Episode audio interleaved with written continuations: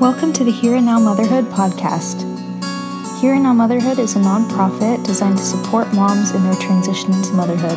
I'm your host, Nicole Hunt.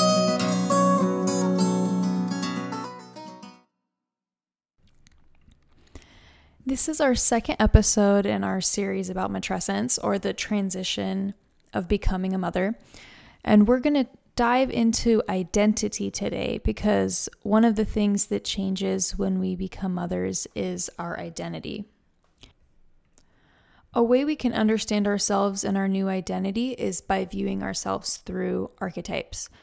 Um, an archetype is a kind is kind of like a character with certain traits and habits that we see pop up over and over again. It's kind of like the princess, Prince Charming, or the evil stepmother. And um, so we just finished a six week course about archetypes with the divine feminine specifically.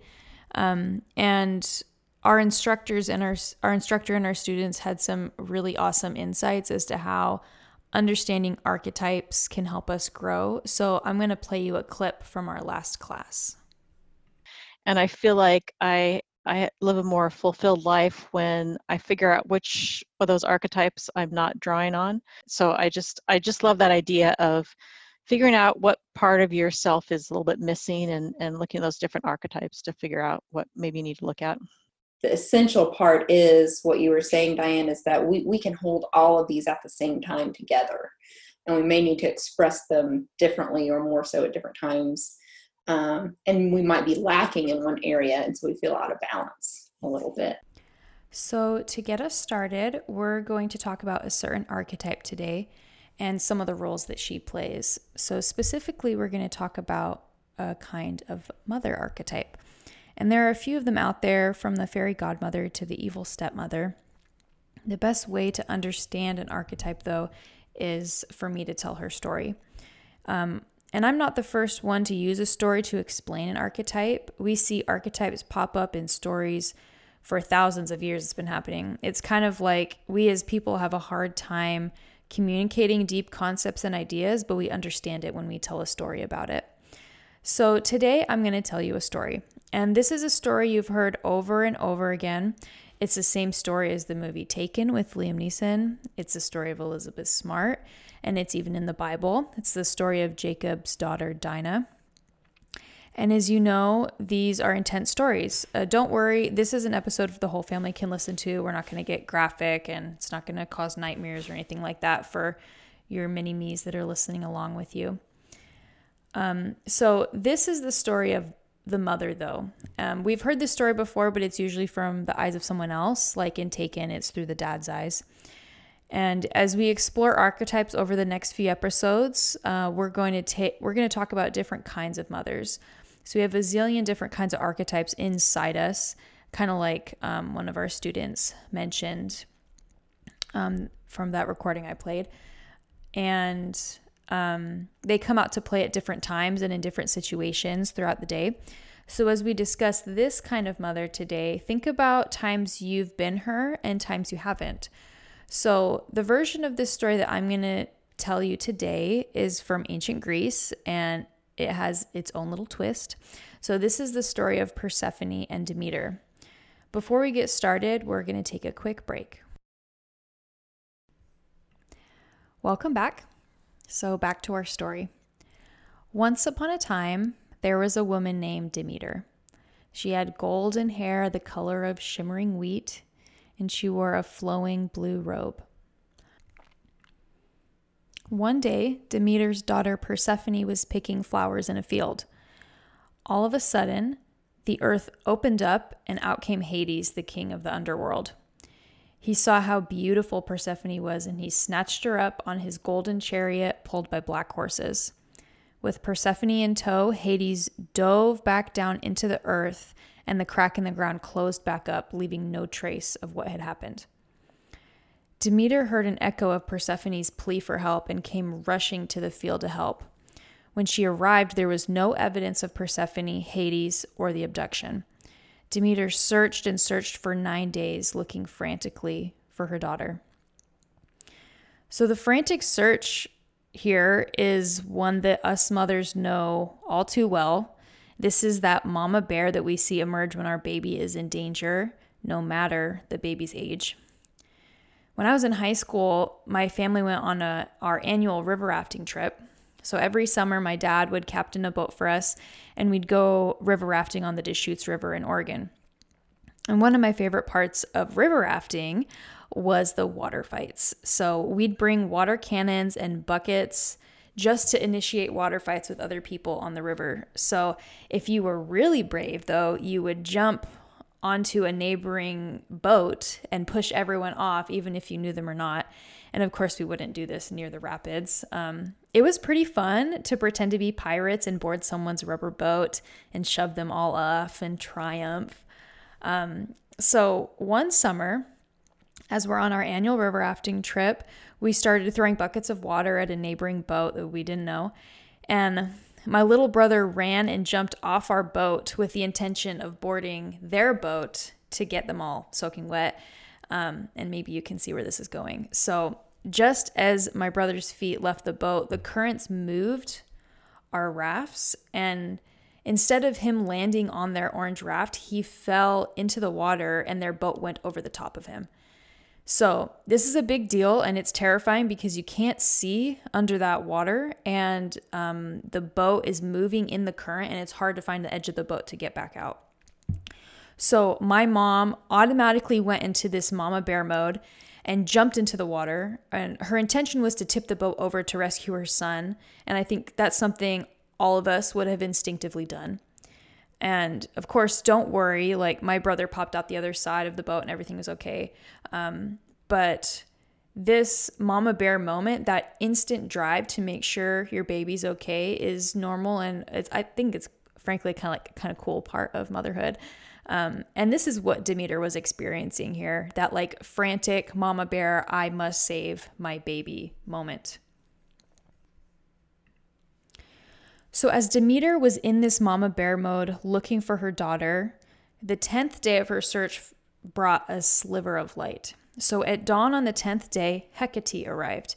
She had a lantern in her hand, and she, she suggested that Demeter ask the god of the sun what had happened.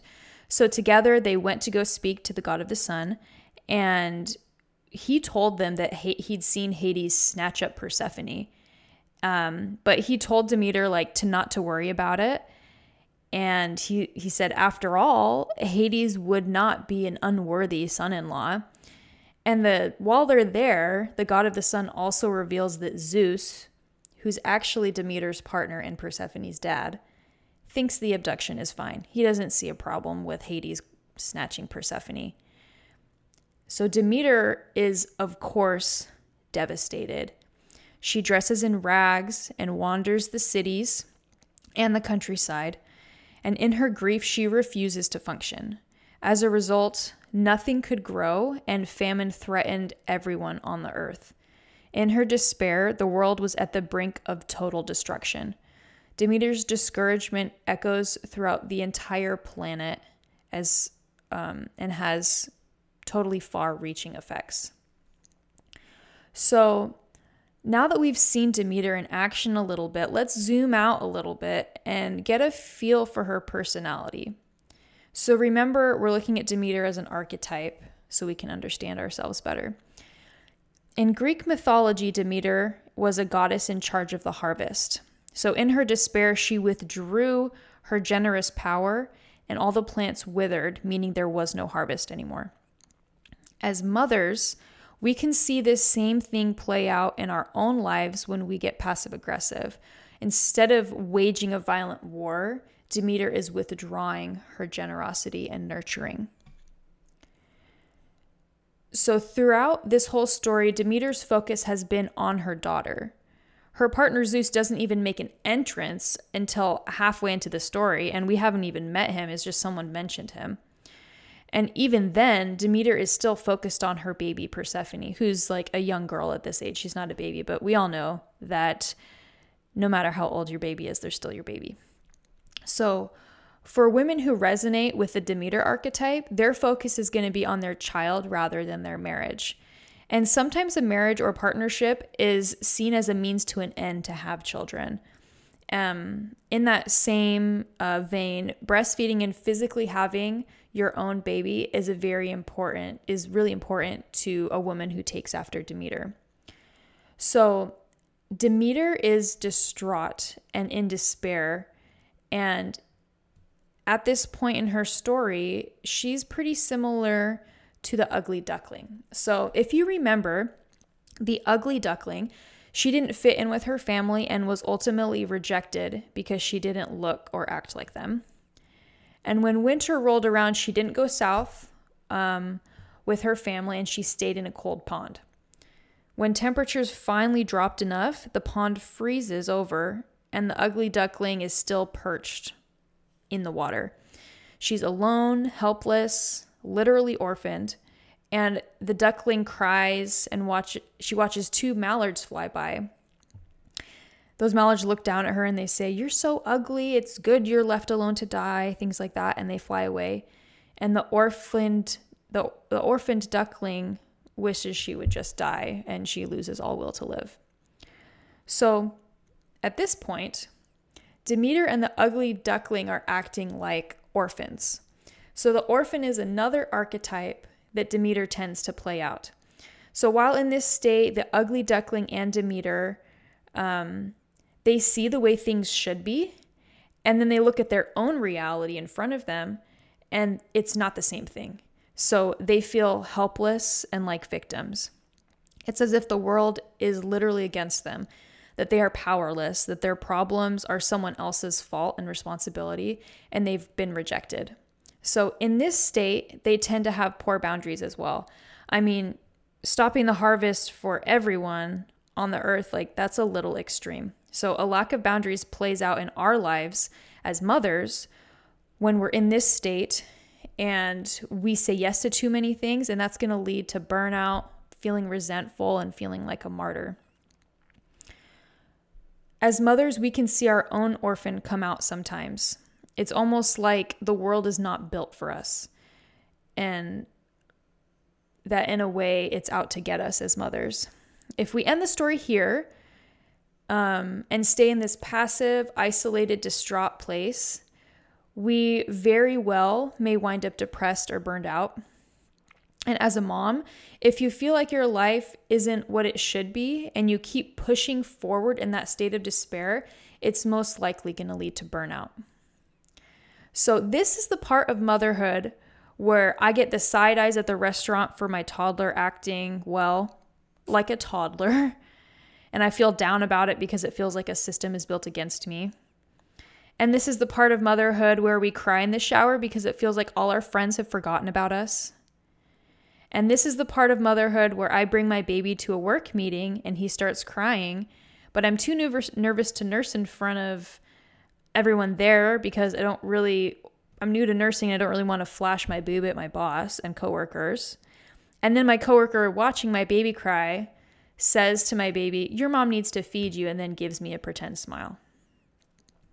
So this is the part of motherhood where your friends without kids invite you to go to yoga 20 minutes before class starts and you have two babies hanging off of you and no babysitter in sight and you feel like no one actually sees you. So it can be tempting to think that the orphan archetype is this horrible place to be, um, that we can villainize it. But the thing is that it has the power to drive us deeper and to propel us if we allow that to happen. And this is the part of motherhood where we find out for ourselves what we're made of. Will we let that discouragement flavor our world? Or will we allow it to drive us deeper within ourselves so we can grow and change? Yeah, the world is messed up, but what do we have? But what are we going to do? And are we going to allow ourselves to keep developing past that point of despair? So instead of pushing forward day after day, miserable, will we allow that despair to drive us deeper within ourselves into the underworld? It's not bad to be in that orphan state. We just don't want to stay there too long. And instead, it needs to drive us to go deeper and transform. So, just like us, Demeter's despair wasn't enough. Demeter needed to go deeper. And once again, Hecate appeared. So it was time to descend into the underworld. She saw Demeter's anguish, and Hecate pulled out her lantern once again. Hecate took Demeter by the hand, and together they took one step at a time, walking into the caverns of the underworld. Hecate grasped her lantern in one hand, and on the other side, Demeter walked beside her, the lantern lighting their path in front of them just a few feet at a time. And not only did Hecate illuminate Demeter's descent into the underworld, but she was her witness. And finally, it was time to rescue Persephone. So I was scrolling through Instagram recently and saw footage someone had filmed from Portland.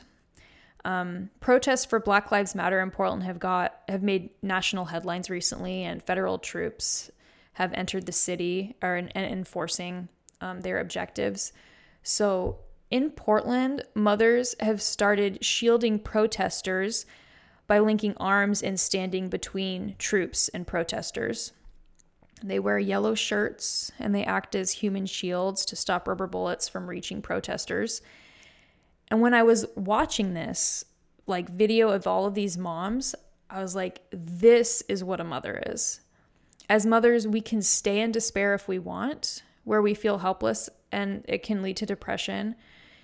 And of course, I'm not saying depression's your fault. Um, so please don't think that. Um, so, or we can dig deeper and allow that despair to motivate and thus tra- uh, motivate us towards transformation.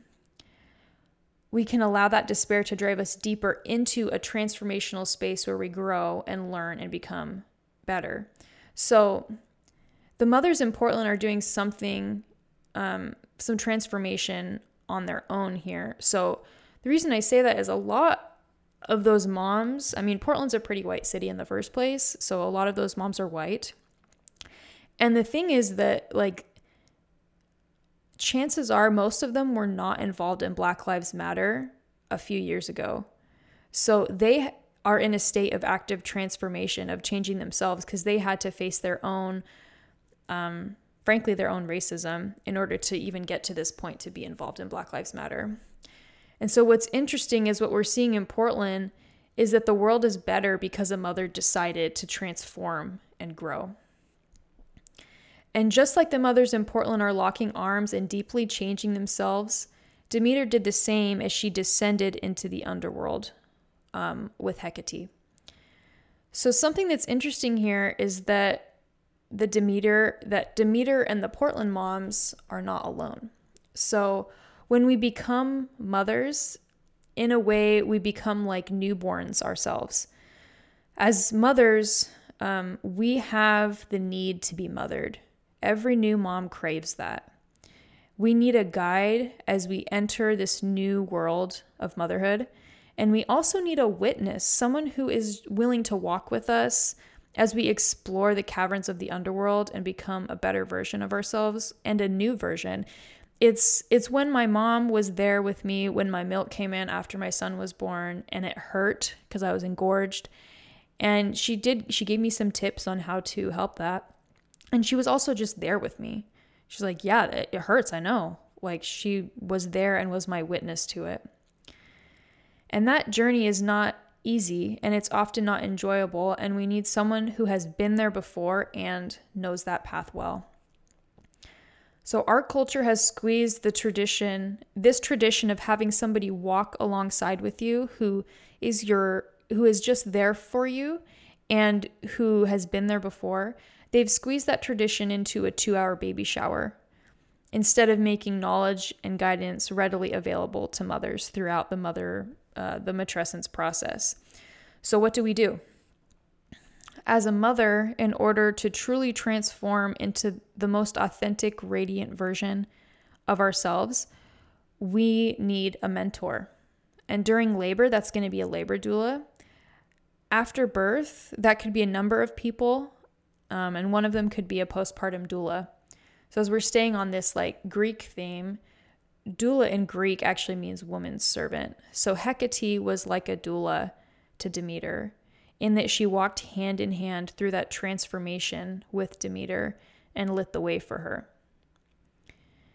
Dana Raphael, the anthropologist that coined the term matrescence is in the first place, was a huge proponent of doulas for this reason that mothers need to be mothered and they need to be cared for and they need someone there with them on this intense journey that knows what they're talking about and has been there before.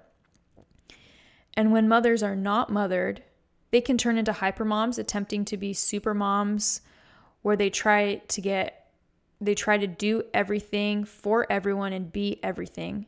They have little to no boundaries, partially because they haven't gone through that transformation yet. Um, what I'm saying is, being mothered as a mother is not something that we can skip.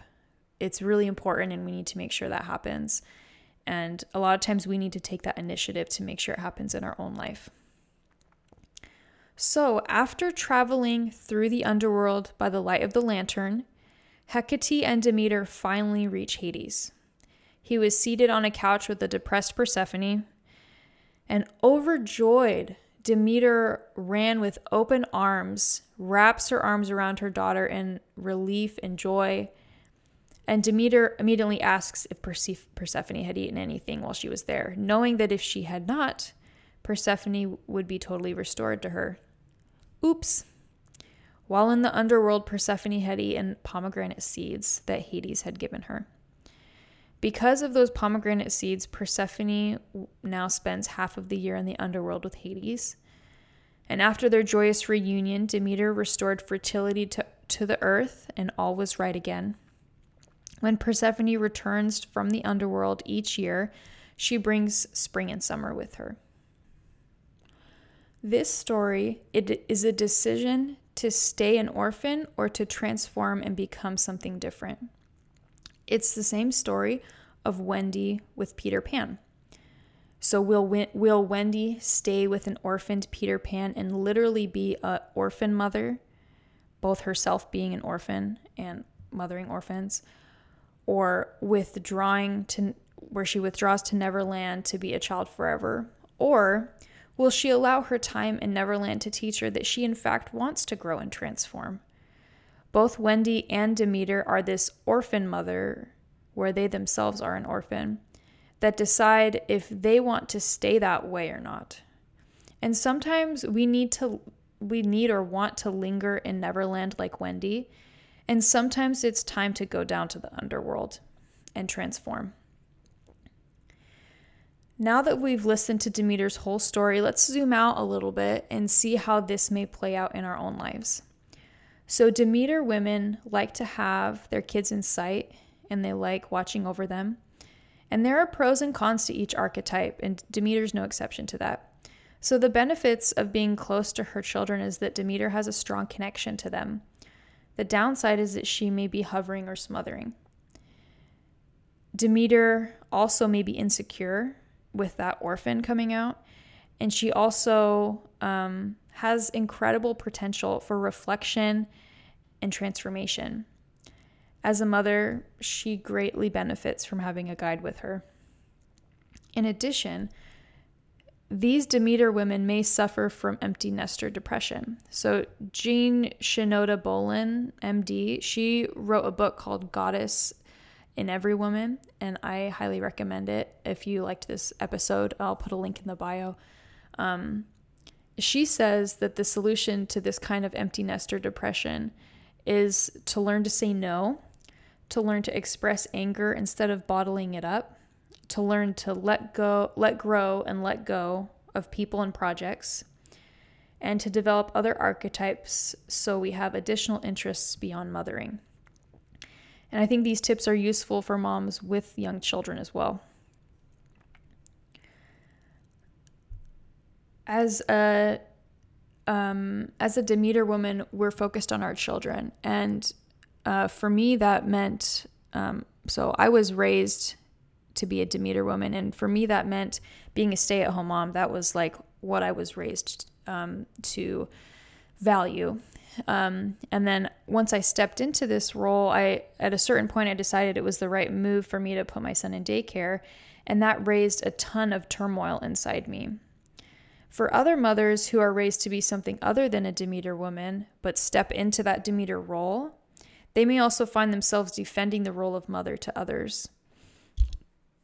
And I know mothers who feel deeply hurt when someone tells them they shouldn't be a stay at home mom, but they work instead, but they should work instead. When in their heart, their desire is to be that Demeter archetype and to step into that role of being a stay at home mom. So, um, when I was raised to be a Demeter, one thing I didn't know was the tendency for burnout or depression in, in this Demeter archetype. It's pretty common for her. And so that's something really useful to know about a mother that is very child focused um, in her intentions. Um, that it's pretty common to experience burnout or, or depression. And of course, it's healthy, you know, to focus on your children. I think that's good. They need that because they can't provide for themselves. Um, it's just something really useful to know about the tendency of Demeter. And to all the mothers who resonate with the Demeter archetype, my advice to you is to point your mothering at yourself. So we naturally want to point that at our children, but we can also see the burnout that comes when we do that 100% of the time. So instead, we want to take ourselves by the hand like Hecate and ask ourselves, do I have the capacity for this? Does it feel good for me to take on this task? Is this the right time for me to do that? And treat yourself with kindness and nurturing just as you would your own child. So there may be times of the day where you see the Demeter archetype play at play in yourself, and there may be times when you see other kinds of archetypes functioning. So we're going to keep discussing archetypes to help you better look at yourself and understand yourself, the parts of you um, that parts of you that are still there, and that new part of you that has emerged after becoming a mother. So join us next time and we're going to keep discussing identity shift through matrescence as we explore archetypes. Until next time, this has been the Here and Now Motherhood podcast.